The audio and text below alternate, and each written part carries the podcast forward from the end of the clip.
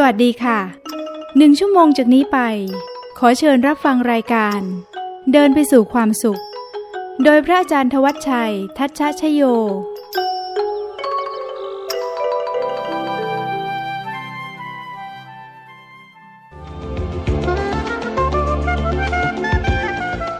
ที่มีความสุขเหรอ ที่มีร้านค้า มีตังซื้อบ้านซื้อที่ค่ะ มีทุกสิ่งทุกอย่าง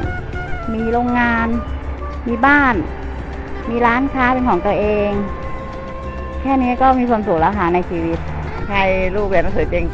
งๆ พี่ก็มีความสุขแล้ว สอบเข้าโรงเรียนที่เราอยากให้เรียนได้ คือเราไม่ขัดสนอะไรนี่แหละ มีงานทำมีตังค์ใช้นี่แหละ จะได้มีความสุข คือความชีวิตของเราให้ครบทุกอย่างไงได้ทำงานเป็นความสุข ที่มีที่ยังได้ทำงานอยู่หัวเฮลเป็นความสุข ลงสุขภาพแข็งแรงอยู่เอ่อแล้วอยู่เรียกได้ได้ทำงานอยู่ในบุญด้วย มันก็ดีไปด้วย ลูกเต้ามีกินมีใช้พ่อแม่มีใช้ด้วย แล้วก็พอใจ นี่แหละชีวิตขอให้ครบแค่นี้พอใจละ ได้เรียนนะคะได้เรียนแล้วก็ไม่ทำให้พ่อแม่เสียใจด้วย ตอนนี้เรียนอยู่ชั้นไหนแล้วคะอยู่ปวชปีหนึ่งค่ะ ครอบครัวจ้ะครอบครัวอยู่บนพร้อมหน้าอะไรเงี้ยพอเย็นกลับไปก็เจอพ่อแม่ลูกอะไรเงี้ยมีความสุขแต่ถ้าวันไหนถ้าลูกมาอยู่ก็แรงของเรา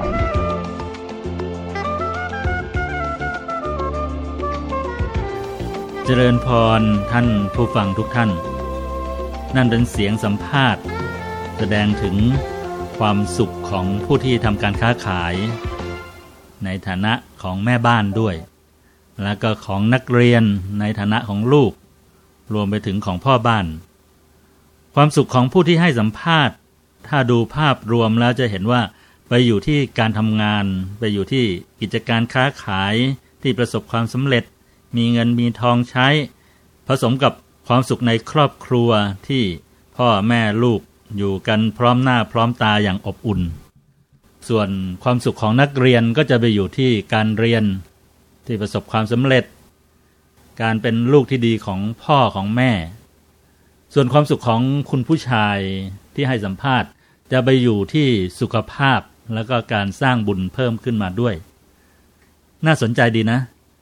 นี่เป็นเพียงส่วนหนึ่งซึ่งยังไม่ครอบคลุมผู้ที่อยู่ในสาขาอาชีพต่างๆ และในวัยต่างๆ หรืออยู่ในประเทศต่างๆ ถ้ามีโอกาส เราคงได้ทราบความสุขในทัศนะของบุคคลในหลากหลายอาชีพ หลายเพศ หลายวัย หลายเชื้อชาติกัน ความสุขในทัศนะของท่านผู้ฟังล่ะ เป็นยังไง ท่านผู้ฟังคิดว่า อะไรคือความสุข ความสุขสูงสุดของท่านผู้ฟังคืออะไร แล้วก็จะไปถึงความสุขที่ตั้งความปรารถนานั้นได้อย่างไรรายการเดินไปสู่ความสุขจะนำแนวทางและข้อปฏิบัติ พื่อให้เข้าถึงความสุข เพื่อเดินไปสู่ความสุข ซึ่งเป็นสิ่งที่ทุกชีวิตต้องการมานำเสนอต่อท่านผู้ฟัง เป็นหลักและข้อปฏิบัติในพระพุทธศาสนา โดยหวังจะให้ทุกท่านเนี่ยได้เข้าไปถึงความสุข ตั้งแต่สุขน้อยๆ จนกระทั่งถึงสุขมากๆ และก็ถึงสุขที่สุด เป็นอมตะสุข สุขที่ไม่เปลี่ยนแปลง เหมือนองค์สมเด็จพระสัมมาสัมพุทธเจ้า ที่ได้ตรัสรู้เมื่อวันวิสาขบูชาขึ้น 15ค่ำเดือน 6 ซึ่งจะเวียนมาถึงในวันที่ 31 พฤษภาคมที่จะมาถึงนี้ ขอเชิญพุทธศาสนิกชนร่วมงานเทศกาลวันวิสาขบูชา เพื่อรำลึกถึงวันประสูติตรัสรู้และปรินิพพาน ของพระบรมศาสดาพระสัมมาสัมพุทธเจ้า ร่วมเวียนเทียนรอบพระบรมสารีริกธาตุทำบุญตักบาตรสวดมนต์ เจริญจิตภาวนา ถวายเป็นพระราชกุศล และกิจกรรมอื่น ๆ อีกมากมาย 25-31 พฤษภาคม 2550 ณ มณฑลพิธีท้องสนามหลวง ขอเชิญไปเอาบุญกันนะ ไประลึกถึงและปฏิบัติตามการเข้าไปค้นพบความสุขอันเป็นอมตะขององค์สมเด็จพระสัมมาสัมพุทธเจ้า จะไปร่วมที่ส่วนกลาง หรือที่วัดใกล้บ้านท่านผู้ฟังก็ได้ เมื่อพูดถึงความสุข ในฐานะที่เราเป็นปุถุชนคนธรรมดาเป็นคฤหัสถ์พระพุทธเจ้าตรัสว่า ความสุขนั้นเกิดจากการมีทรัพย์ มีเงินมีทองที่เกิดด้วยน้ำพักน้ำแรง ด้วยการประกอบอาชีพที่สุจริตของเรา ไม่ได้ไปคดโกงคอร์รัปชันมา มีทรัพย์ก็มีความมั่นคงในชีวิต มั่นใจในอนาคต จะเจ็บป่วยไข้ก็มีเงินรักษา มีอาหารการกินมีปัจจัยสี่พออยู่ได้อย่างสบาย ไม่เดือดร้อนในชีวิต ไม่เดือดร้อนทั้งตนเอง ทั้งครอบครัวและบริวารนี่เป็นความสุขจากการมีทรัพย์ นอกจากการมีทรัพย์แล้ว ความสุขจะเกิดจากการใช้จ่ายทรัพย์ มีทรัพย์มีเงินมีทองแล้วเก็บไว้เฉยๆก็ไม่เกิดประโยชน์หรือนำความสุขมาให้อะไรแก่ชีวิตเราใช่ไหมไม่นำความสุขและประโยชน์มาให้ครอบครัวเรา ก็แค่เพียงภูมิใจ ที่ได้นั่งดูยอดเงินในบัญชีฝากธนาคารว่าตอนนี้มีเงินอยู่กี่แสนกี่ล้านแล้ว การนำทรัพย์ออกมาจับจ่ายใช้สอยก็เป็นความสุข ลองดูความรู้สึกตอนไปช้อปปิ้งดูสิ นั่นก็สวย นี่ก็สวย ซื้อซื้อซื้อของบางอย่างมีอยู่ตั้งเยอะตั้งแยะแล้วแต่ก็ยังซื้อมาอีก มันสวยดี จะได้ใช้ประโยชน์หรือไม่ก็ไม่รู้ ของแถมก็ถูกใจ ลดราคา สารพัดเหตุผล แต่เบื้องหลังของการซื้อท่านผู้ฟังจะยอมรับไหมว่า มันคือความสุข ซื้อแล้วมีความสุขนะ่ะแต่นี่ไม่รวมการใช้จ่ายเงินที่เกินตัวเกินวงเงินที่มีในบัตรเครดิตนะ เพราะถ้ามีความสุขเพลิน จะเกิดทุกข์ตามมาทันที ทันทีในภายหลังที่ต้องใช้หนี้เขายังไงล่ะ พระพุทธเจ้าจึงตรัสความสุขอีกอย่างหนึ่ง นอกจากมีทรัพย์ ใช้จ่ายทรัพย์แล้วจะต้องไม่เป็นหนี้ด้วย จึงจะมีความสุข ใครที่เคยเป็นหนี้สินเขาคงรู้ว่ามันเป็นทุกข์ยังไง มันไม่เป็นไทยแก่ตัวเราเอง มันไม่เป็นอิสระ ใจเราจะคิดตลอดเวลาว่า เรายังไม่เป็นอิสระต้องใช้หนี้เขาเขาจะมาทวงเมื่อไหร่ก็ไม่รู้ เราจะมีทางใช้หรือไม่ ดอกเบี้ยจะหาจากที่ไหน จะหาทันหรือไม่ทัน ถ้าหนี้สินเล็กๆน้อยๆก็คงไม่เท่าไหร่ แต่ถ้ามันมากๆ ดอกเบี้ยบางทีมากกว่าเงินต้นเสียอีก แล้วก็พอกพูนขึ้นทุกวันทุกวันทุกวัน บางรายไม่กล้าสู้หน้าผู้คน กลายเป็นบุคคลล้มละลายไปก็มี เพราะว่ามีหนี้สิน บางคนหาทางออกที่ผิด คิดทำร้ายตัวเองทำร้ายครอบครัว เราก็คงเคยเห็นกัน ได้ยินกันได้ฟังกัน มันไม่เป็นสุขหรอกเป็นหนี้ถ้าอยากเดินไปสู่ความสุข ก็อย่าเป็นหนี้ใคร แม้เพียงเล็กน้อยก็ตาม มีแค่ไหนก็ใช้แค่นั้น เก็บออมไว้บ้าง อยากได้อะไรก็พยายามอดออม หาเงินหาทองไว้ มีพอแล้วจึงค่อยหามาใช้ อย่าเพิ่งเอาเงินในอนาคตมาใช้ ทั้งทั้งที่มีทางทำได้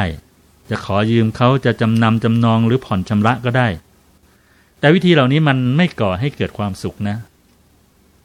ท่านผู้ฟังบางท่านอาจจะแย้งว่า ถ้ารอเก็บเงินจนครบก็ไม่มีทางได้บ้านได้รถยนต์ละสิ บางทีค่าเช่าบ้านเอามาผ่อนบ้านก็ยังได้เลย ใช่อาตมาเห็นด้วยนะ บางอย่างถ้าเราเป็นหนี้อย่างฉลาด มีเป็นหนี้อย่างฉลาดด้วย ก็เป็นกุศโลบายที่ดีในการบังคับตัวเองให้สะสมเงิน เช่น เรื่องของการผ่อนบ้านผ่อนรถเนี่ยเป็นต้น ถ้าทำอย่างมีสติแล้วก็มีความสุข ก็ไม่เสียหายอะไร แต่ที่ท่านหมายถึงนี้หมายถึงเป็นหนี้สินล้นพ้นตัว ไม่มีทางเป็นไทยเป็นอิสระได้ สุขประเภทสุดท้ายนอกจากมีทรัพย์ ใช้จ่ายทรัพย์ไม่เป็นหนี้แล้วก็คือการทำงานที่ไม่มีโทษ มันเป็นความสุขใจนะ มันเป็นความภูมิใจที่เราไม่ก่อทุกข์ก่อโทษให้ใคร ไม่เป็นพิษเป็นภัยกับใคร ไม่เอารัดเอาเปรียบใคร ไม่ทำให้ใครเดือดร้อน ทรัพย์สมบัติ การดำเนินชีวิตของเราของครอบครัว เป็นไปอย่างสะอาดบริสุทธิ์ไม่คดโกงใคร แม้จะไม่ได้เป็นไปอย่างหรูหราสะดวกสบายอะไรมากนัก แต่ความสุขใจในความบริสุทธิ์ของเรานี้หาไม่ได้นะ เงินทองสักกี่แสนกี่ล้านกี่โกดก็ทดแทนกันไม่ได้นะ สมมุติว่าเราคอร์รัปชันหรือโกงเงินเข้ามา โดยที่ไม่มีใครรู้ ไม่มีใครจับได้ก็ตาม ไม่มีพยานไม่มีหลักฐาน แล้วเอาเงินนั้นมาซื้อรถเก๋งสักคันหนึ่ง ครั้งใดที่เราเห็นรถคันนั้น หรือเราใช้รถคันนั้น จิตใต้สำนึกมันจะบอกเราทันทีว่า มันจะบอกเราเสมอว่า มันจะบอกเราทุกครั้งว่า เราโกงเข้ามา เราคอร์รัปชันเข้ามา รถคันนี้เราโกงเขาเราคอร์รัปชันเขารถมันพูดได้ ทั้งๆทที่ไม่มีใครรู้ไม่มีใครเห็น แต่เราจะกลัวและ ระแวงไปเองตลอดเวลา คิดว่าถ้าถูกจับได้ล่ะ อะไรจะเกิดขึ้น และถ้าถูกจับได้ขึ้นมาจริง ๆ ทุกโทษจะตามมาอีกมากมายทีเดียว ทั้งการต้องชดใช้คืน การถูกลงโทษ การเสียชื่อเสียงของตัวเองของวงตระกูล ถ้ามีลูกมีหลาน ลูกจะเอาหน้าไปไว้ที่ไหน จะดูหน้าเพื่อนได้อย่างไรถ้าพ่อหรือแม่เป็นข่าวไปทั่วบ้านทั่วเมืองว่าโกงหรือคอร์รัปชัน นี่เป็นตัวอย่างที่จะก่อให้เกิดทุกข์เมื่อทำงานที่มีโทษ ตรงข้ามกับการทำงานที่ไม่มีโทษ ซึ่งเป็นความสุข สุขที่เกิดจากการมีทรัพย์หนึ่งละ สุขที่เกิดจากการใช้จ่ายทรัพย์สองละ สุขที่เกิดจากการไม่เป็นหนี้สามและสี่คือสุขที่เกิดจากการทำงานที่ไม่มีโทษ ตัวเรานี่แหละ เป็นที่พึ่งให้แก่ตัวเรา ไม่มีใครเป็นที่พึ่งให้เราได้หรอก เหมือนพุทธภาษิตที่เราได้ยินกันจนคุ้นหูว่า ว่าอะไร อัตตาหิ อัตโนนาโถ แปลว่า ตนแลเป็นที่พึ่งของตน อัตตาหิ อัตโนนาโถ ตนแลเป็นที่พึ่งของตน มีต่ออีกนะ โกหินาโถปโรสิยา โกหินาโถปโรสิยา คนอื่น ใครเล่าจะเป็นที่พึ่งแก่เราได้ คนอื่น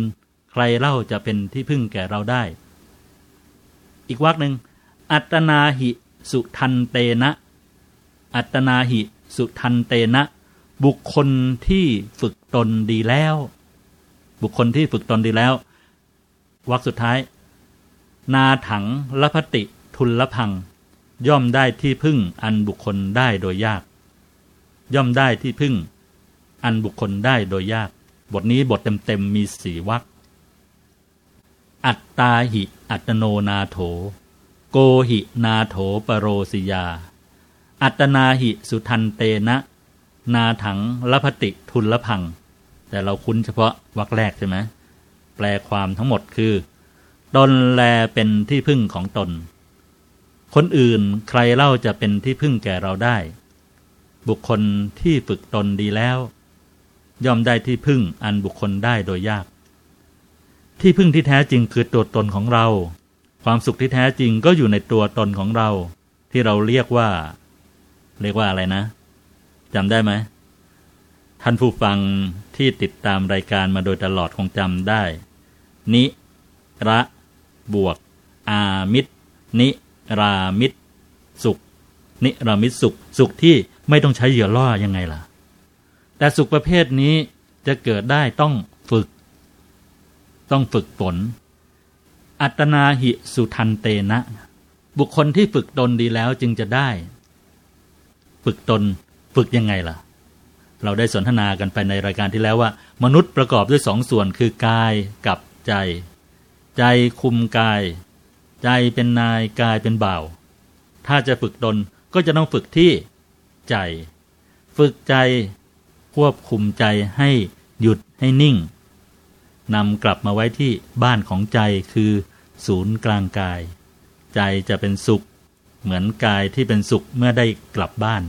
หลังจากที่ไปเที่ยวมารอบโลกแล้ว แต่ไม่มีที่แห่งไหนเลยที่จะสุขใจเท่าบ้านเรา ใจเมื่อได้กลับบ้านหลังจากคิด และไม่เคยหยุดนิ่งมาเลย ก็จะมีความสุขเช่นเดียวกับกาย เป็นความสุขที่สะอาด บริสุทธิ์ สุขจริง ๆ สุขแท้ๆ สุขที่ไม่ต้องใช้เหยื่อล่อ สุขที่ไม่แฝงเบ็ดไว้ด้วย ความสุขมันอยู่ที่ในใจของเรา อยู่ในตัวเรา อยู่ตรงไหนก็ในตัวเราบริเวณศูนย์กลางกาย ตรงที่เรารู้สึกเสียวแปรบเสียวแวบ เวลานั่งรถลงสะพานหรือลงเนินเร็วๆยังไงล่ะ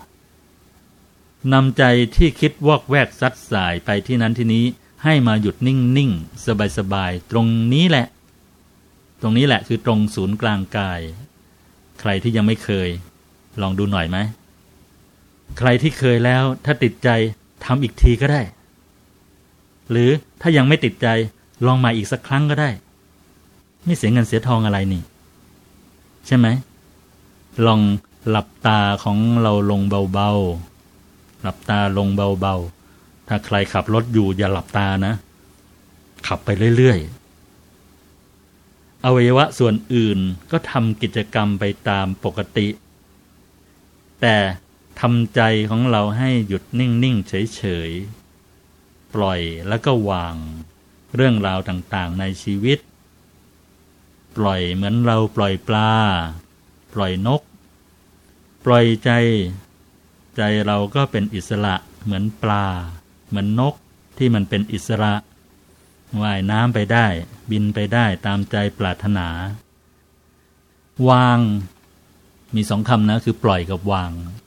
วางก็เหมือนเราถือของหนักๆมา แบกของหนักๆมา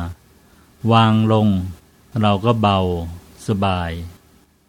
เรื่องงานเรื่องบ้านเรื่องครอบครัวลูกหลาน ธุรกิจการเรียนสารพัดเรื่อง ทั้งเรื่องในอดีตหรือเรื่องในอนาคต วางไว้สักครู่หนึ่ง ทุกเรื่องเลย วางไว้ให้ใจของเราเนี่ย เบาสบาย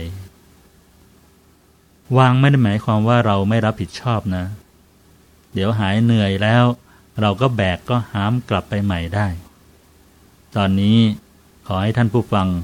ปล่อยให้ใจของเราเป็นอิสระ เป็นไทยแก่ตัวเอง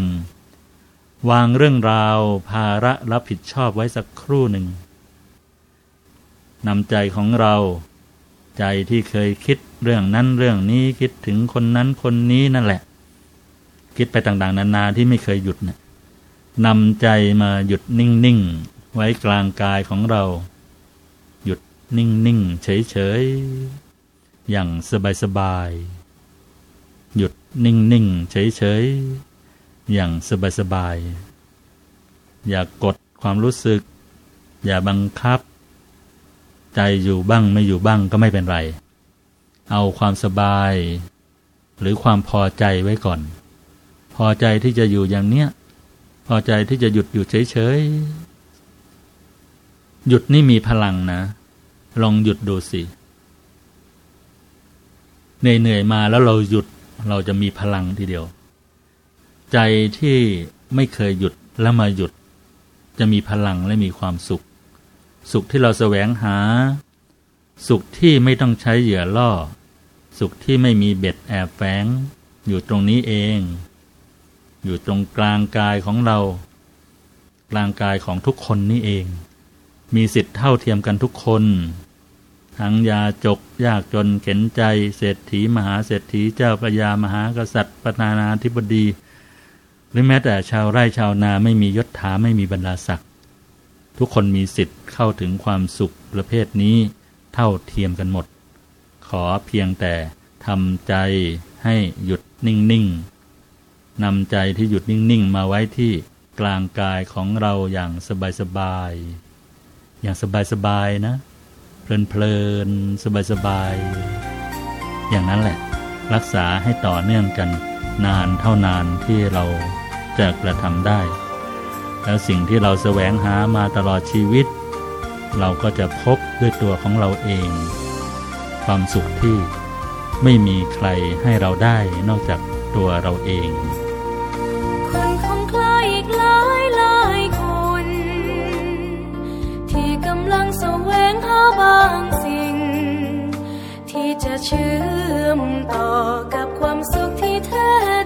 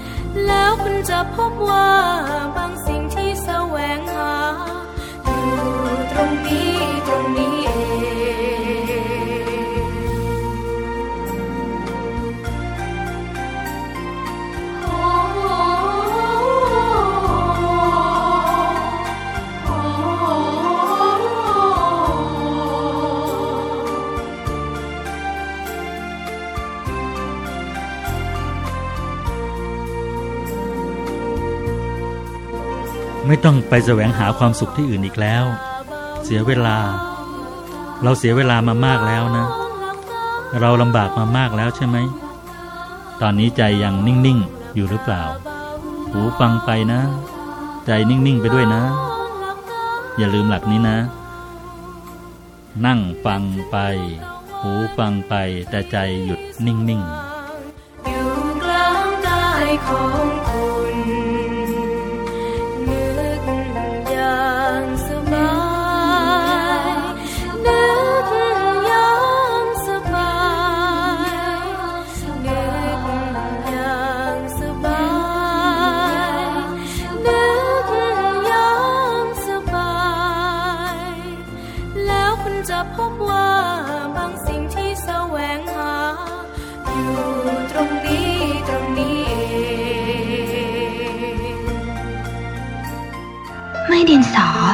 กับกระดาษก็เกิดความคิดสร้างสรรค์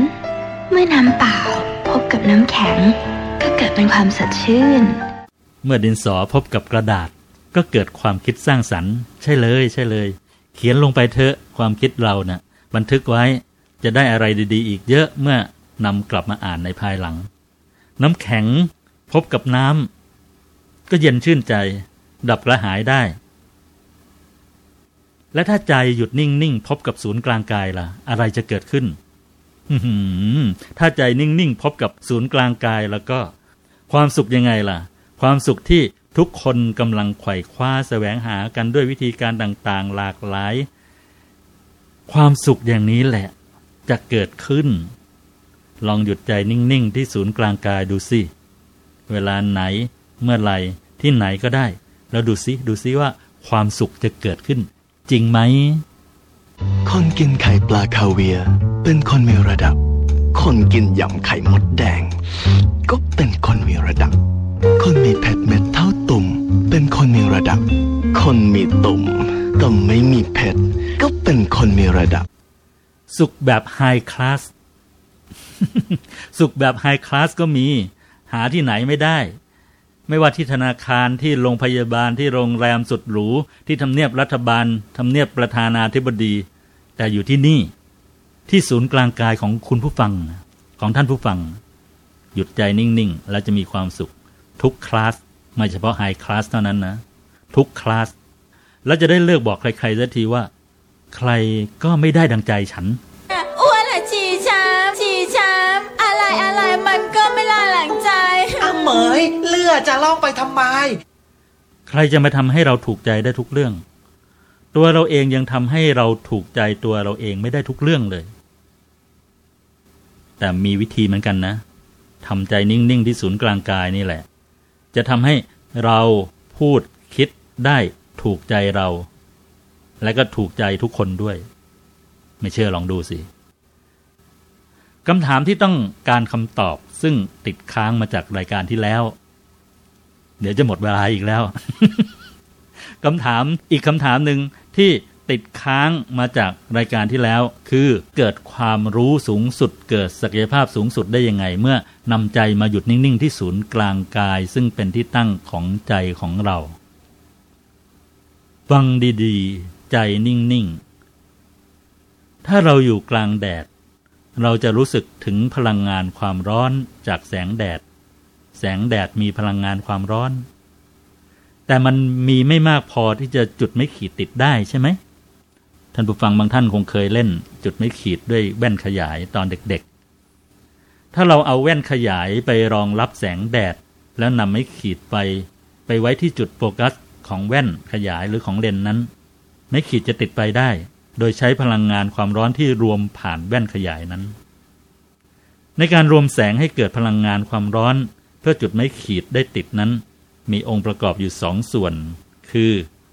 มือที่ถือแว่นขยาย และไม้ขีดนั้นต้อง นิ่ง มือที่ถือแว่นขยาย และมือที่ถือไม้ขีดนั้นต้อง นิ่ง ถ้าไม่นิ่ง ขยับขยื่นความร้อนเกิดขึ้นแต่เกิดไม่สูงสุดใช่ไหม ความร้อนจะเกิดสูงสุดเมื่อมือทั้งสองนั้น หยุดนิ่งๆนนี่องค์ประกอบที่หนึ่งองค์ประกอบที่สองไม้ขีดนั้นจะต้องอยู่ที่จุดโฟกัสของเลนส์จุดโฟกัสของเลนส์หรือแว่นขยายนั้น อยู่ตรงจุดอื่น ความร้อนเกิดแต่เกิดไม่สูงสุด เช่นเดียวกัน เมื่อเปรียบเทียบกับการรวมใจ มนุษย์เราทุกคนมีความรู้ มีความสามารถมีศักยภาพในตัวในระดับหนึ่ง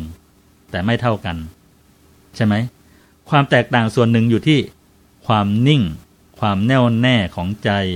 หรือที่เรารู้จักกันในชื่อของสมาธิ ถ้าเรานำใจของเราให้หยุดนิ่ง เหมือนมือที่ถือไม่ขีด และถือแว่นขยาย แล้วนิ่งนิ่งและนำใจที่นิ่งนิ่งนั้น มาไว้ที่ โฟกัสของใจ หรือที่ตั้งของใจหรือบ้านของใจ เหมือนนำไม้ขีดมาวางไว้ที่จุดโฟกัสของแว่นขยายหรือของเลนแล้ว ความรู้ความสามารถของมนุษย์ก็จะเกิดสูงสุด เหมือนความร้อนเกิดสูงสุด เราจะเข้าไปถึงความสุขและความรู้สูงสุดที่มีอยู่ในตัวเรา เหมือน เหมือนอะไร เหมือนแว่นขยายามารถรวมแสงจนจุดไม่ขีดติดได้ฉะนั้น เราจะเห็นบุคคลสำคัญของโลก โดยเฉพาะนักวิทยาศาสตร์ ที่ค้นพบความรู้ใหม่ ๆ ที่เป็นประโยชน์ต่อโลกปัจจุบันนี้ ถ้าอ่านประวัติจะพบว่า การค้นพบของเขานั้นน่ะ เขาค้นพบตอนอารมณ์สบายๆ ตอนใจนิ่ง ๆ ใจไม่ถูกรบกวนด้วยบุคคลหรือเรื่องราวต่างๆ ในชีวิต ดังเช่นที่เคยยกตัวอย่างไปบ้างแล้ว อะคิมิดิส ค้นพบการหาปริมาตรของวัตถุด้วยการแทนที่น้ำ เขาจะหาว่าทองมีปริมาตรเท่าไหร่ แต่คิดหาวิธียังไงก็หาไม่ได้ มาคิดได้ตอนที่อารมณ์สบายๆ ขณะลงไปนอนแช่น้ำในอ่าง น้ำเต็มอ่างแล้วน้ำมันก็ล้นอ่างออกมา เท่ากับปริมาตรในตัวของเขาที่ลงไปแทนที่น้ำจึงเกิดคำว่ายูเลกายูเลกาขึ้นมาจากคำอุทานของเขา เราใช้วิธีการแทนที่น้ำของวัตถุในการวัดปริมาตรของวัตถุนั้น เซอร์ไอแซคนิวตันก็ค้นพบว่า โลกเราเนี่ยมีแรงดึงดูด หรือแรงโน้มถ่วง ที่ดึงดูดวัตถุทุกชนิดไม่ให้ลอยไปจากโลก ตอนไหน ตอนนอนสบายๆนอนสบายใจใต้ต้นแอปเปิลแล้วมองผลแอปเปิลมันหล่นลงมาจากต้น เบนจามินแฟรงคลิน ค้นพบไฟฟ้าตอนอารมณ์สบายๆขณะไปเล่นว่าวเล่นว่าวนี่สบายใจนะเผอิญฝนตกลงมาปล่อยๆตอนที่เขาไปเล่นว่าวมันก็เกิดกระแสไฟฟ้าสถิตไหลผ่านมาตามสายป่าน โดยมีน้ำฝนเป็นตัวนำเราถึงได้มีไฟฟ้าใช้ในทุกวันนี้ ทั้งหมดนั้นเกิดตอนอารมณ์สบาย ตอนใจนิ่ง ๆ ทั้งนั้นแหละ ดรอัดองค์ทุมสายนักวิทยาศาสตร์ไทย ก็ค้นพบวิธีการนำยานอวกาศไวกิ้ง ไปลงบนดาวอังคารได้สำเร็จ ตอนนั่งสมาธินิ่งๆ บนยอดเขาที่แคลิฟอร์เนีย ทั้งทั้งที่ก่อนหน้านั้น นักวิทยาศาสตร์ขององค์การนาซาหาวิธีการดังกล่าวไม่พบ ยานไวกิ้งลงดาวอังคารทีไรก็ระเบิดทุกที แต่ดรอัดองค์ชุมสาย ค้นพบวิธีการนำยานอวกาศไวกิ้งนี้ไปลงดาวอังคารตอน นั่งสมาธิใจนิ่งๆ ลองฟังเสียงดรอัดองค์ชุมสายดู สนใจทางด้านคริสตศาสนา เพราะว่าอยู่ในประเทศอังกฤษ แล้วก็มีบาทหลวงที่ท่านพยายามสอนเกี่ยวกับทางคริสตศาสนาอยู่ แต่วันหนึ่งเมื่อท่านบาทหลวงกำลังสอนเกี่ยวกับเรื่องของการสวดมนต์ผมเพลินไปเถียงท่านเกี่ยวกับเรื่องวิธีการที่เราจะสวดมนต์เท่านั้นท่านก็เลยไล่ผมออกไปจากห้อง พอไล่ออกไปผมก็เลยต้องมาศึกษาค้นคว้าด้วยตัวเองต่อไป ก็เลยนึกขึ้นมาได้ว่าตัวเองเกิดมาเป็นชาวพุทธ น่าจะมีอะไรดี ๆ ทางพุทธศาสนา ก็เลยเริ่มค้นคว้าเกี่ยวกับเรื่องทางพุทธศาสนา ก็มาเจอบทความเกี่ยวกับเรื่องของการฝึกสมาธิ เมื่อเจอแล้วก็รู้สึกสนใจมากก็เลยได้เริ่มฝึกปฏิบัติ ตั้งแต่ตอนนั้นเป็นต้นมาจนถึงปัจจุบันนะครับ 36 ปี ฝึกสมาธิมาทุกๆวัน ที่ฝึกมาอย่างต่อเนื่องทุกๆวัน ก็เพราะว่ามันได้ประโยชน์อย่างมหาศาลต่อชีวิตของผมนะครับ เมื่อเริ่มต้นฝึกสมาธิใหม่ ๆ ปรากฏว่าจิตใจมันสงบ มันมีความสุขมากขึ้น เมื่อจิตใจสงบไอ้ความโกรธ มันก็ค่อยๆหายไป ปกติจะต้องมีอารมณ์รุนแรง คอยชกชอยคอยต่อยคอยโกรธคนนู้นโกรธคนนี้ แต่สิ่งเหล่านั้นมันก็ค่อยๆหายไปเอง เรากลายเป็นคนใจเย็น และก็ทำให้ความจำดีขึ้น เมื่อความจำดีขึ้น การเรียนก็เลยดีขึ้น ดังนั้นการศึกษาเนี่ยก็เลยกลายเป็นเรื่องง่ายนะครับ ตอนแรกๆ ก่อนที่จะเริ่มฝึกสมาธิสอบได้เกือบจะที่โหลทุกวิชา แต่พอฝึกสมาธิแล้วก็สอบได้ที่หนึ่งในทุกวิชา เพราะฉะนั้นเรื่องของการเรียนการศึกษานั้นได้ช่วยมากทีเดียว จากการที่ได้ฝึกสมาธิ แต่ยิ่งกว่านั้นเมื่อเราฝึกสมาธิมากขึ้นมากขึ้นเนี่ยความรู้มันเกิดขึ้นได้เอง ตอนที่ผมไปทำปริญญาเอก ซึ่งเราจะต้องทำการค้นคว้าวิจัย สร้างเครื่องไม้เครื่องมือที่ไม่ซ้ำแบบใครนะครับ แต่เมื่อนั่งสมาธิปรากฏว่ามันมีเกิดรูปภาพของเครื่องมือหนึ่งขึ้นมาในใจ เข้ามาประเดี๋ยวเดียว แต่มันรู้หมดเลยว่ามันคืออะไรใช้ทำอะไรมีทฤษฎีอย่างไร ก็เลยสามารถที่จะทำวิทยานิพนธ์ออกมาได้อย่างรวดเร็ว จากการที่เราได้ใช้สมาธิเข้าช่วย หรือแม้กระทั่งตอนที่ผมไปทำเรื่องยานอวกาศไวกิ้งที่ไปสำรวจดาวอังคาร พอพยายามค้นคว้าแบบนักวิทยาศาสตร์ทั่วไปคือคิดค้นแล้วก็พยายามคำนวณ ก็คิดไม่ออก แต่ในที่สุดก็ไปอยู่บนยอดภูเขาในรัฐแคลิฟอร์เนีย นั่งสมาธิอยู่สักพักหนึ่ง ปรากฏว่าความรู้ก็เกิดขึ้นเอง สามารถที่จะเอาไปใช้สร้างยานอวกาศ แล้วก็ช่วยให้ยานอวกาศไวกิ้งไปลงบนดาวอังคารได้สำเร็จ นี่ก็คือประโยชน์ที่ได้มาในชีวิตของตน แต่ที่สำคัญคือจิตใจเราสงบอยู่ตลอดเวลา มันมีความสุข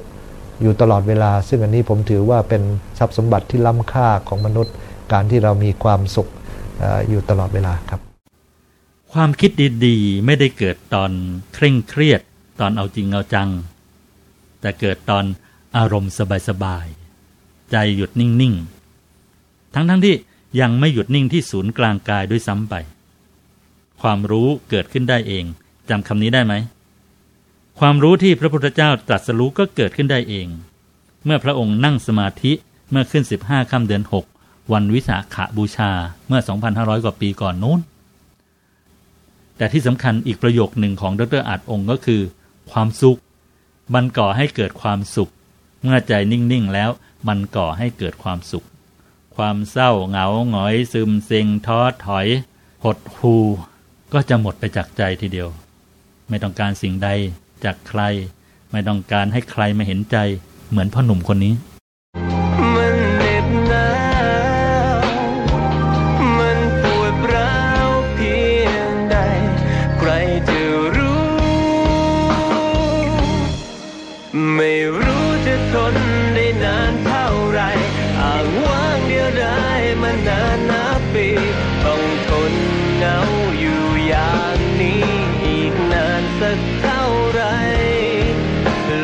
ถ้าใครรู้จักช่วยบอกพ่อหนุ่มคนนี้หน่อยนะ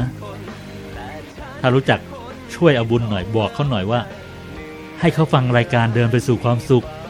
แล้วลองทำตามดูทำใจหยุดนิ่งๆที่ศูนย์กลางกายดู แล้วจะไม่ต้องการให้ใครมาเห็นใจ จะมีความสุขด้วยตัวของตัวเอง เพราะความสุขมันอยู่ในตัวของเขานั่นแหละไม่ได้อยู่ในตัวของคนที่เขากำลังรออยู่ ในชีวิตประจำวัน การประกอบธุรกิจหน้าที่การงานการแก้ปัญหา การตัดสินใจที่ถูกต้องฉับไวก็เกิดขึ้นง่ายๆ ขณะใจหยุดนิ่งๆ สบายๆ เหมือนกัน ลองฟังคุณอนันต์อัศวโพคิน ประธานกรรมการบริษัท Land and House ดูว่า เขาแก้ปัญหาและเป็นผู้นำในธุรกิจบ้านและที่ดินที่สร้างเสร็จก่อนขายได้อย่างไร และนำกำไรมาให้เขาเป็นพันล้านได้อย่างไร ความคิดนี้เกิดขึ้นตอนไหน ตั้งใจฟังดีๆนะ ผมต้องขอเรียนว่าธุรกิจที่เราทำนะครับ ไม่ว่า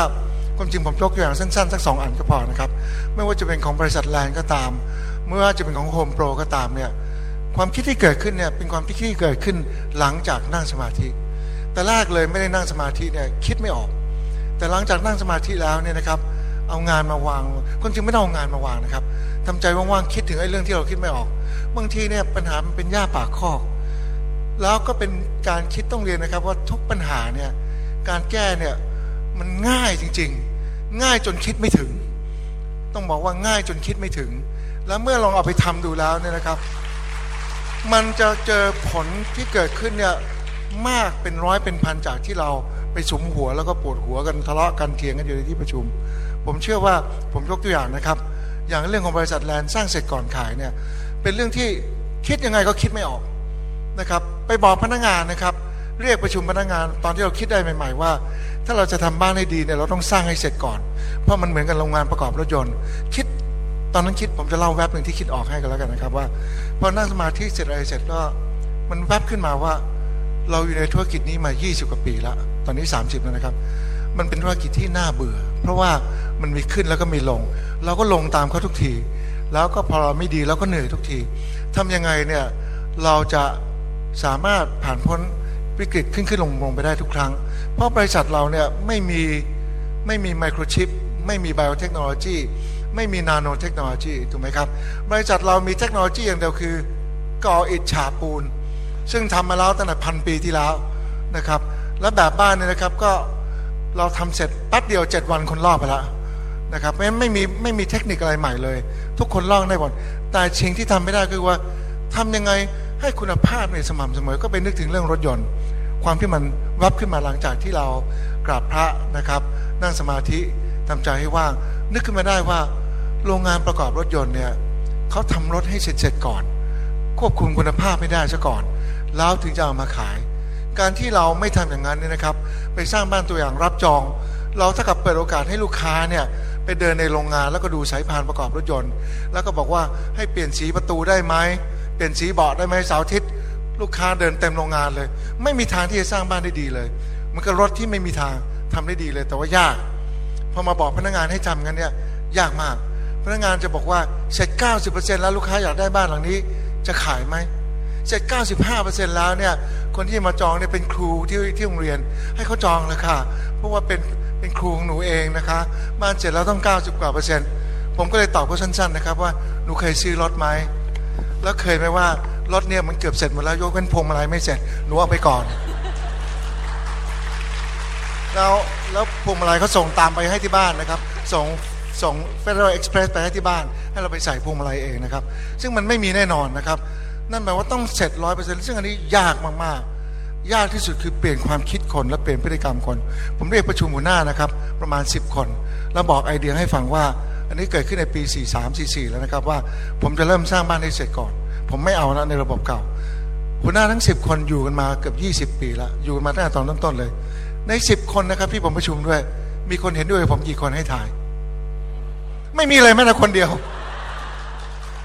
ไม่มีเลยแม้แต่คนเดียวนะครับ ความคิดที่ง่าย ๆ อย่างนี้นะครับ พูดให้เขาฟังเนี่ย ไม่มีใครเห็นด้วยเราเลยแต่คนเดียว แล้วพูดให้เขาฟังจนกระทั่ง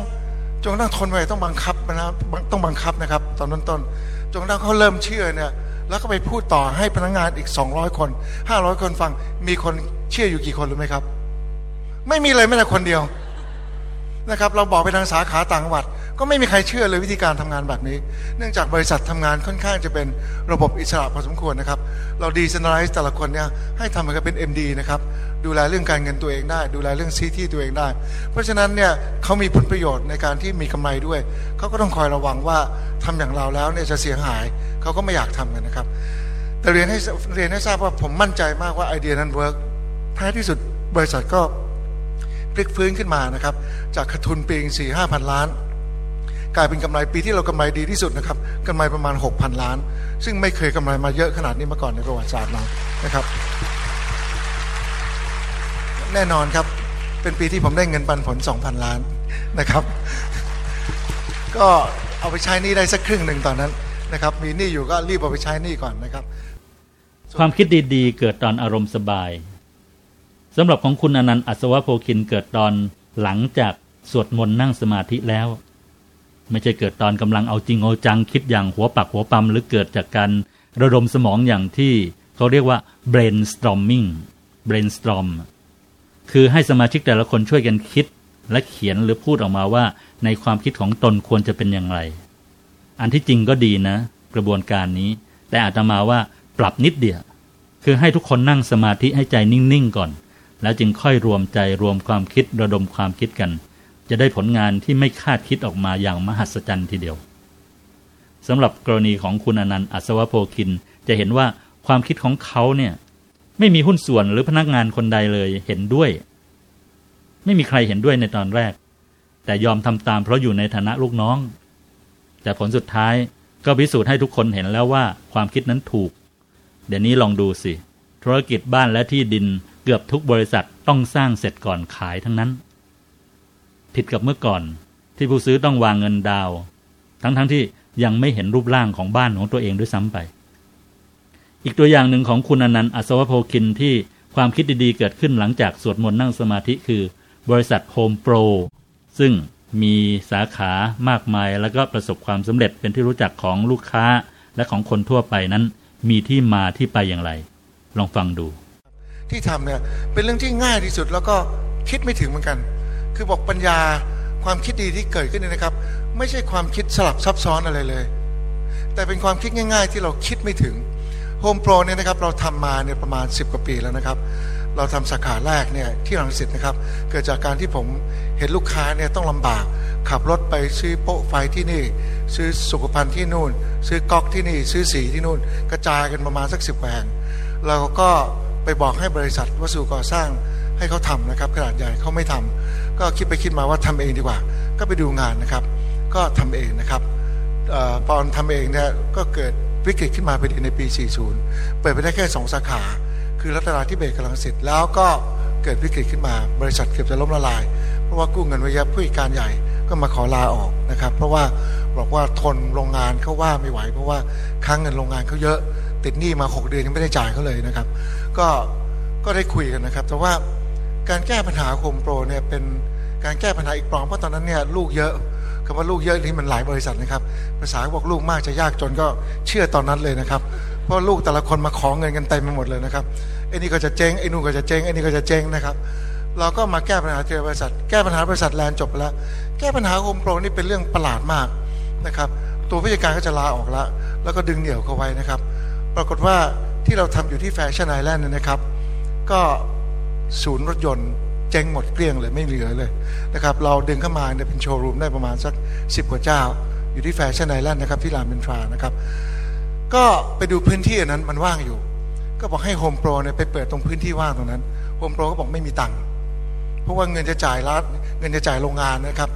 ค้างอยู่ตั้ง 6 เดือนแล้วยังไม่มีเงินจะจ่ายเลย จะไปเปิดสาขาอีกสาขาได้ไง ดูนะฮะเป็นเรื่องมหัศจรรย์มาก เงินจะจ่ายก็ยังไม่มีเลยนะฮะ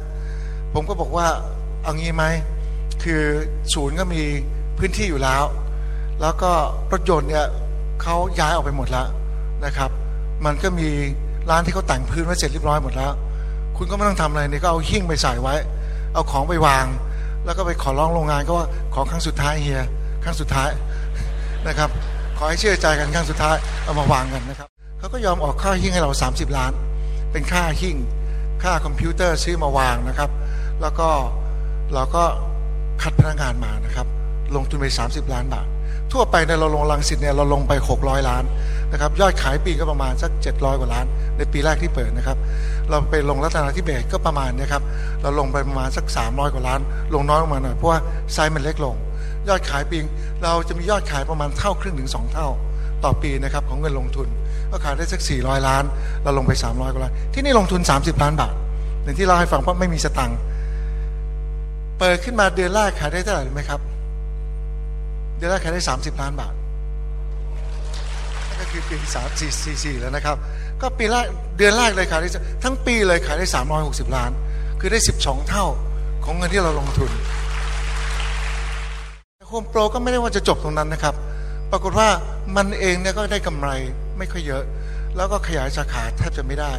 ขายได้ปีสมมติพันล้านกำไร 10 ล้านบาท ด้วยหลักการที่มัน ไม่น่าเชื่อว่าหลงทางไม่ได้ คือด้วยหลักการที่ว่า low price every day นะครับคือขายถูกทุกวันนะครับ low price every day เพราะฉะนั้นตัวผู้จัดการก็จะติดป้ายกับว่า low price every day เนื่องจากผู้จัดการเนี่ยผมเอามาจาก discount store เอามาจากซูเปอร์มาร์เก็ตเขาเป็นผู้จัดการซูเปอร์มาร์เก็ตของโรบินสันมาก่อนนะครับคือคือต้องเรียนว่าเดิมทีเนี่ยเอาคนมาจากบริษัทวัสดุก่อสร้างเนี่ยเขาไม่ค่อยเข้าใจนะครับ เราไปเอาคนมาจากโรบินสันเนี่ยเขาไม่รู้เรื่องวัสดุก่อสร้างเลย เรียกอะไรก็เรียกไม่ถูก แต่จัดหิ้งเก่ง ติดป้ายตัวหนังสือเก่งนะครับ ดูดูว่าลูกค้าเดินเข้าหิ้งไหนก่อน แล้วต้องออกหิ้งนี้ไปซื้อนี้แล้วเข้านี้เขาเก่ง แต่เขาเรียกอะไรไม่เป็นเลยสักอย่างนะครับว่าทำผักสดกับปลามานะครับอันนี้เป็นเรื่องจริงนะครับอันนี้พูดเรื่องจริงให้ฟังนะครับ แต่ว่าเขาก็มาทำให้เรานะครับ แล้วก็สิ่งที่ทำให้มันเปลี่ยนไปก็คือว่าหลังจากนั่งสมาธิแล้วมีวันหนึ่งผมก็บอกให้เราขยายมากกว่าสามสาขาไม่ไหวเหรอ เขาบอกเฮียมันกำไรน้อย ขยายยากนะครับ เพราะว่าเรามีกำไรแค่หนึ่งเปอร์เซ็นต์นั่นเอง เนื่องจากเราต้องทำ low price every day ตอนนั้นนั่งสมาธิมาแล้ว ผมก็ถามบอกว่า ผมถามจริงอะยาให้ผมโง่เลยนะทำไมต้อง low price every day ผมถามกันนะครับเขาบอกเพราะว่าคนอื่นเขาก็ลดราคาบอกคนอื่นนี่คือใคร ผมบอกว่าความจริงเราไม่มีคู่แข่งเลยนะความจริงเราเนี่ยเป็น convenience store เราไม่ใช่ discount store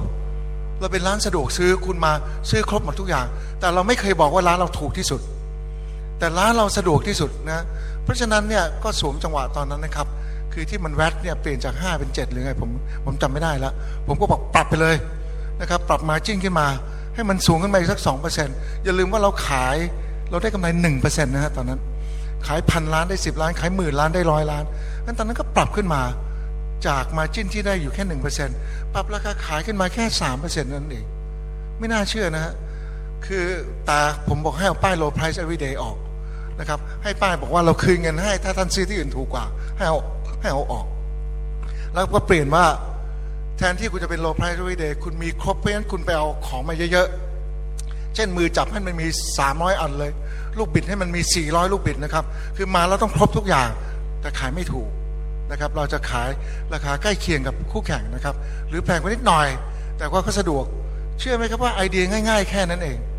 ว่าไม่ใช่ low price every day เนี่ย ปีถัดมาเนี่ยกำไรขึ้นมา 3 เท่า เพราะมันผิดไป 3%ถูกไหมครับ หลังจากที่เราจับประเด็นได้นะครับ จาก 2 สาขาเนี่ยใน 4 ปีนะครับ เราขยายเป็น 26 สาขาแล้ว ปีนี้ขยายอีก 6 สาขา นั้นปีนี้จบสิ้นปีจะมีประมาณ 30 กว่าสาขา ใช้เวลา 5 ปีนั่นเอง จากความคิดที่สวดมนต์ทำวัดเย็น นั่งสมาธิแล้วก็ยิงคำถามเขาว่า ขอโทษนะจริงๆอย่าเอาผมโง่เลยทำไม low price every day นะครับเพราะว่าเราเองเนี่ยเอาเข้ามาเนี่ยเราสู้ก็ไม่ได้เขาต้องทำเก่งกว่าเราทีนี้เขามองเราก็มองรู้สึกว่าเรียกแกล้งโง่เปล่าวะเนี่ยท่านท่านประธานแกล้งโง่เปล่า คือทำไมอยู่ดีมาถามว่าต้อง low price every day นะครับ เราก็บอกว่าเราไม่เข้าใจว่าทำไมร้านเราต้อง low price every day ตรงนี้ก็เป็นเกร็ดเล็ก ๆน้อยๆที่เล่าให้ฟังว่าความคิดดีๆ ที่เกิดขึ้นในการทำงานเนี่ยจะไม่ใช่ความคิดเฉพาะหน้า ที่เป็นความคิดเก่าๆ เป็นปัญหาเก่าๆ ที่คุยกันแล้วก็แก้อย่างเก่านะครับ ตรงนั้นเนี่ยจะไม่มีวันทำให้พวกเราเนี่ยหลุดพ้นออกมาแล้วก็ไปเจอเอาสมบัติจักรพรรดินะครับ สมบัติจักรพรรดิจะเจอตอนที่ใจเราผ่องใส นั่งคิดๆเรื่องงานนะครับ ถ้าใจกังวลช่างมันไปดูหนังดูละครนั่งสมาธิอาบน้ำสวดมนต์แล้วก็กลับมาก็คือไม่ต้องกลับมาที่โต๊ะทำงานด้วยซ้ำไปนะครับ เอาปัญหานั้นนะเข้ามา เอาเข้ามาตรงกลางก็ได้นะครับ แล้วก็นั่งทำใจใสๆสบายๆอย่าไปคิดวิธีเก่าๆนะครับ แล้วก็เริ่มต้นค่อย ๆทำใจสบายมันจะขึ้นมาเอง ผมต้องเรียนว่าในเคสของผมเนี่ยนะครับ คือมันขึ้นมาเองคำถามมันขึ้นมาเองโดยที่เราไม่ได้ตั้งใจ สรุปได้แล้วใช่ไหมว่า ความคิด ความรู้ศักยภาพของเราจะเกิดตอนใจนิ่งๆ สบายๆ ในอารมณ์สบาย ไม่ใช่ตอนเคร่งเครียด ตอนบีบคั้น และถ้านำใจที่หยุดนิ่งนั้น ลงไปไว้ที่ศูนย์กลางกายได้ ศักยภาพพร้อมความสุขจะเพิ่มพูนนับทวีเท่าไม่ท้วนทีเดียว ยังไม่ต้องเชื่อ แต่ก็อย่าเพิ่งรีบปฏิเสธ ทดลองดูก่อน จริงหรือไม่จริง ดีหรือไม่ดี ท่านผู้ฟังรู้ได้ด้วยตนเอง เอหิปัสสิโกยังไงล่ะ เชิญมาดูเถิด เชิญมาทดลองเถิด หรือจะพูดว่าท้าพิสูจน์ก็ได้ เราสามารถทำได้ทุกที่ทุกเวลาตั้งแต่ตื่นนอน แปลงฟันอาบน้ำถ่ายหนักถ่ายเบาทำอาหารรับประทานอาหารทำงานบ้านขับรถนั่งรถ เวลาทำงานสอนหนังสือเรียนหนังสือพิมพ์ดิดออกแบบวาดรูปเล่นกีฬาหรือแม้แต่ดูโทรทัศน์ เราหายใจไปด้วยในขณะที่เราทำกิจกรรมต่างๆ ใช่ไหม ถ้าเราทำอย่างนั้นได้ทำไมเราจะทำกิจกรรมต่างๆ เหล่านั้นไปด้วยในขณะที่นำใจมาหยุดนิ่งๆ ที่ศูนย์กลางกายด้วยไม่ได้ทำได้มากได้น้อยอีกเรื่องหนึ่ง ขึ้นอยู่กับการฝึก ขึ้นอยู่กับความเพียร ขึ้นอยู่กับความต่อเนื่องของแต่ละคน นักกีฬาเก่งๆ ต้องผ่านการซ้อมมาไม่รู้เท่าไหร่ นักบริหารที่ประสบความสำเร็จ ต้องผ่านประสบการณ์ทั้งความผิดพลาดและความล้มเหลวมาไม่รู้เท่าไหร่ เราก็เหมือนกัน ถ้าเราต้องการความสุขที่แท้จริง ถ้าเราต้องการความสำเร็จ ต้องการเข้าไปดึงเอาศักยภาพภายในตัวของเราออกมาใช้ให้ได้มากที่สุดมากเท่าไหร่ เราก็ต้องพยายามฝึกฝน อบรมใจให้หยุดให้นิ่ง ที่ศูนย์กลางกายมากขึ้นเท่านั้นทำไปด้วยได้ในทุกอิริยาบถแม้ขณะทำงาน แล้วเราจะได้มีความสุขไปทุกขณะที่เราทำงาน พร้อมๆกับงานที่มีประสิทธิภาพและประสิทธิผลอันสูงสุด เราต้องทำงานยังมีชีวิตชีวาทำให้ชีวิตเรามีความสม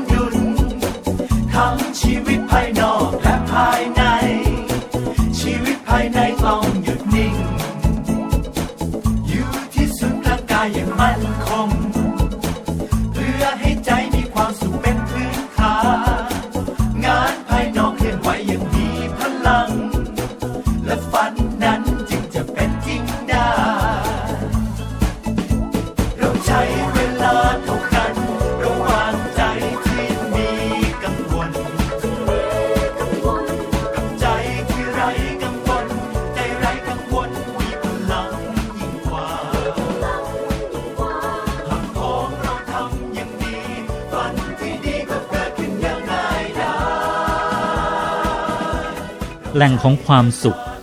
ท่านผู้ฟังทราบแล้ว วิธีการเข้าไปถึงแหล่งของความสุข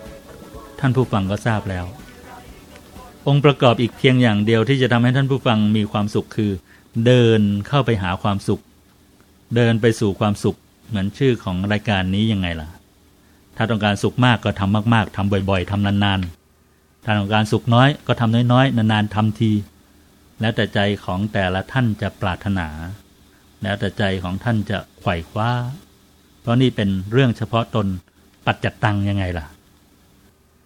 ชอบหรือไม่ชอบรายการนี้ รูปแบบนี้ดีหรือไม่ดี ต้องการให้ปรับปรุงอะไรไหม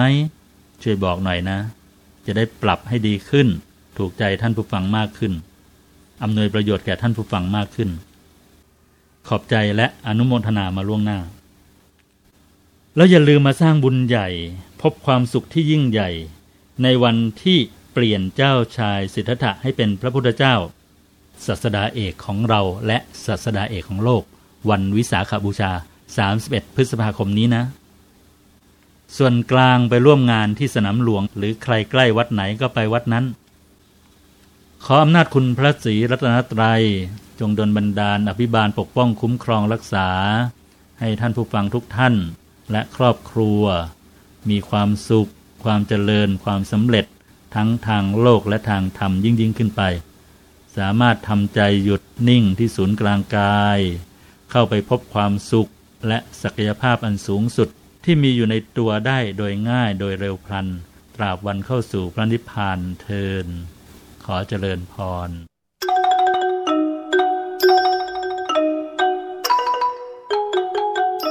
รายการเดินไปสู่ความสุข โดยพระอาจารย์ทวัชชัย ทัชชะชโย มีให้ฟังทุกวันเสาร์เวลา 8นาฬิกาถึง 9นาฬิกา ทบทวนอีกครั้งเวลาเที่ยงคืนถึงตีหนึ่ง ทางสถานีวิทยุแห่งนี้ สำหรับวันนี้ สวัสดีค่ะ